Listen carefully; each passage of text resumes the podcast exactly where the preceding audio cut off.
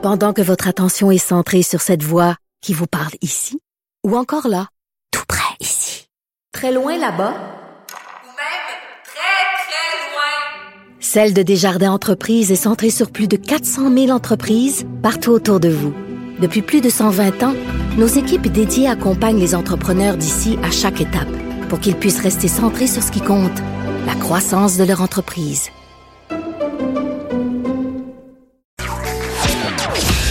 Chroniqueuse et blogueuse au Journal de Montréal. Sophie Durocher. On n'est pas obligé d'être d'accord. Alors, Steve Fortin est euh, blogueur et chroniqueur pour le Journal de Montréal, le Journal de Québec, et j'ai adoré le texte qu'il a écrit euh, hier qui s'intitule Les fourbes. Même Jamila Benhabib a adoré aussi euh, l'expression. Les fourbes, c'est un peu fort, mais quand même, pour décrire donc des députés de Québec solidaire qui, au moment des, des, de la campagne électorale, avaient dans leur programme le compromis Bouchard-Taylor, mais qui, une fois élus, ont viré leur veste de bas. Hein? Steve Fortin, c'est à peu près ça?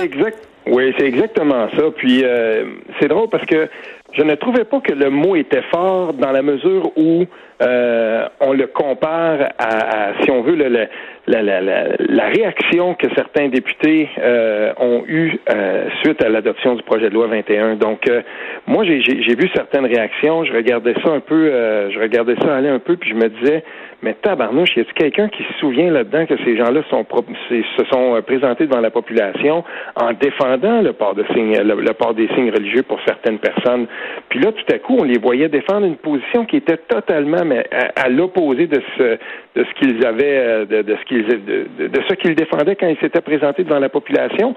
Et euh, ce que je rappelle dans le texte de ce matin, euh, c'est une réaction quand même qui est intéressante de Sol Zanetti quand euh, quelques quelques minutes après son assermentation, donc il y a des journalistes qui sont là, on lui demande Comment vous euh, comment vous réagiriez vous si euh, une une étudiante en technique policière pouvait pas euh, pouvait pas par exemple faire carrière à cause d'un signe religieux et tout ça? Puis il, avait répondu moi je me range derrière le compromis Bouchard Taylor mon point de vue personnel il n'y a rien à voir là-dedans. Je trouve qu'il serait vraiment antidémocratique que des gens se fassent élire sur un programme politique puis qu'après ils changent ils fassent le contraire. Ça c'est ce qu'il disait. Tout de suite après son assermentation. Mais ben oui je veux dire, à un moment donné, là, c'est bien beau, là, mais je trouve pas que le mot fourbe est, si fort que ça quand on regarde où euh, où Zanetti puis son parti en sont présentement. Donc, euh, tu sais, il faut il faut être capable de, le pointer, ça. Il faut être capable de, tu sais, il faut il faut le dire parce que là, ce qu'on va voir là dans les semaines qui s'en viennent, euh, on va voir Québec solidaire qui va se, se ranger euh, dans le camp de ceux qui vont combattre avec acharnement tout à coup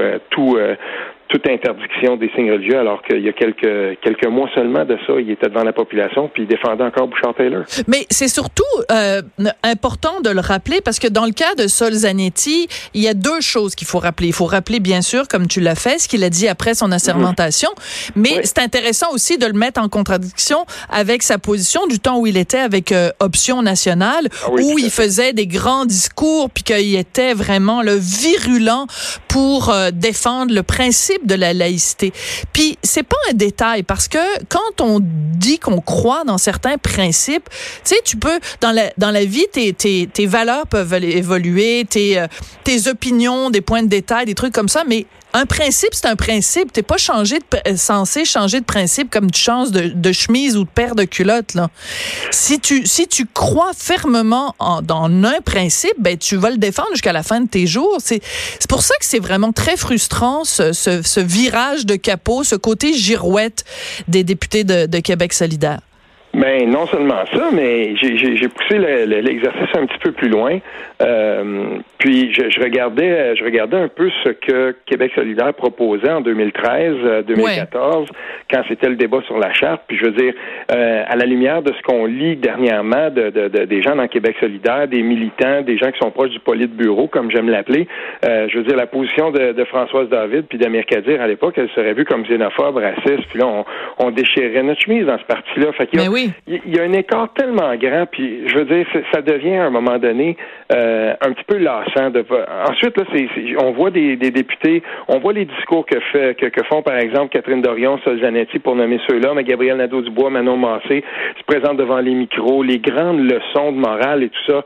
Wow, minute, là, parce que quand on regarde le, le, le louvoiement de ce parti-là sur la question de la laïcité, euh, je veux dire, ils n'ont pas de leçon à donner. Je suis bien Mhm. désolé, là. Puis, moi, j'aurais préféré, en fait, là, euh, pourquoi on le savait? Tout le monde le savait que la question de la laïcité, ça Ben oui. un gros malaise dans ce parti-là.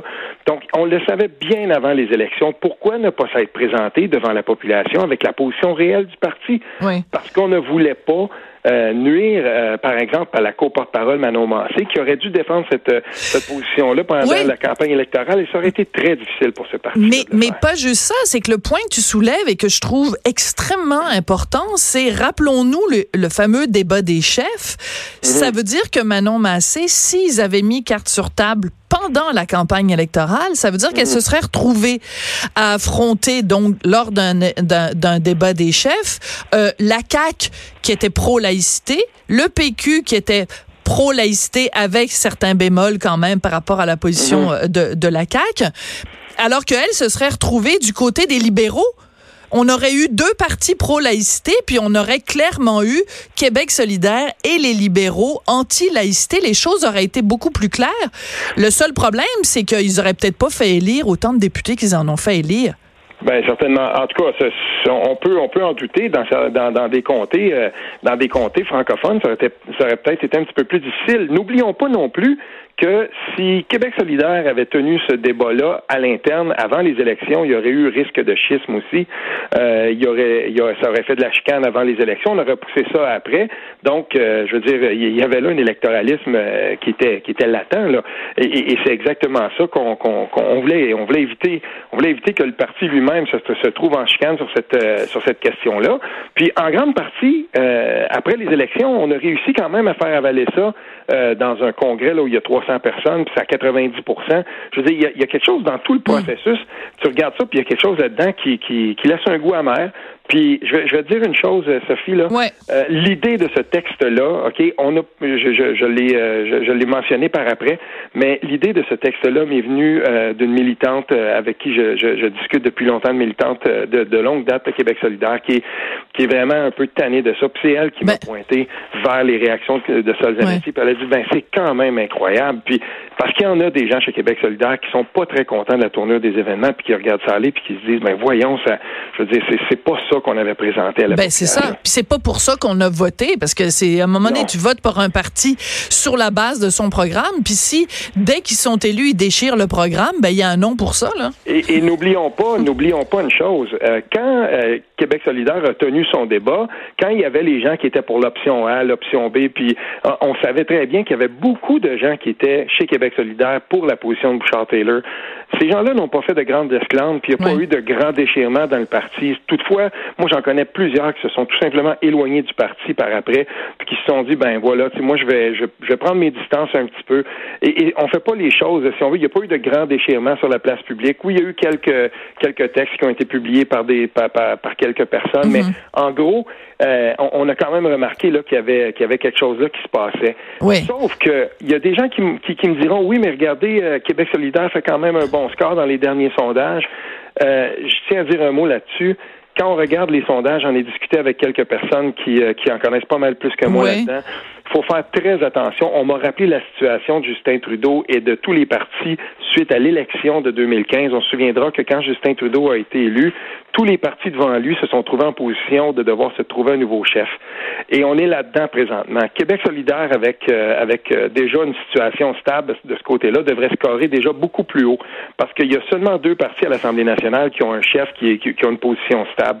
À 19% Québec solidaire, quand même, peine à être capable de, de, de, de, de, vraiment là, tirer profit, tirer avantage de ce qui se passe dans les autres partis. Parce que le Parti libéral puis le Parti québécois, bien des gens veulent les enterrer tout de suite, mais attention, parce que une course à la chefferie, généralement, c'est suivi euh, d'un certain engouement, donc on verra. Oui. Mais euh, quand même, ça prend avec des pincettes tout ça, parce que les sondages post-2015, quand on les regarde aujourd'hui Ouais, au fédéral, avec ils ne le recul. dire grand-chose. OK, très, très, très rapidement, il nous reste une minute, euh, Steve. Euh, la, la, le, bon, c'est bien beau là avoir adopté euh, la loi 21, mais c'est quoi cette affaire-là là, de laisser, euh, de dire qu'on va euh, laisser les crucifix dans les salles Ah de oui. classe et dans les hôpitaux là? Tu, tu parles de catho-laïcité sur Twitter. Je suis entièrement d'accord avec toi. Ça a pas d'allure oui, là. Oui, euh, merci de- Rapidement. De, me laisser quand même dire deux mots là-dessus. C'est que là, on, on est en train de voir, là, je veux dire, on n'a pas voulu. Le Parti québécois avait proposé en commission parlementaire quelque chose de très intéressant, c'est de dire écoles confessionnelles euh, qui sont financées par l'État, donc les écoles privées, il faut euh, les, les assujettir à cette loi-là, mais 77% de celles-là sont catholiques. Là, dans les écoles et les hôpitaux, on va laisser les crucifix. Imaginons la situation où on dit à une enseignante ou un enseignant qui porte la croix, ça, tu peux pas l'avoir, mais il rentre dans sa salle de classe, puis un gros crucifix sur le mur. Ça a pas de Là, Une sens. incohérence absolument trop grosse et évitons ça.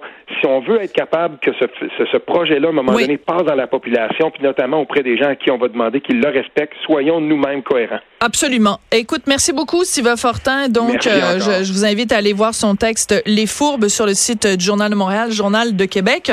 Écoutez, on va se quitter avec un petit extrait de d'une de la dernière édition du balado Devine qui vient souper. Ben, je dis le dernier, le plus récent, avec euh, Bruno Pelletier et Alain Choquette. Je vous en fais écouter un petit extrait.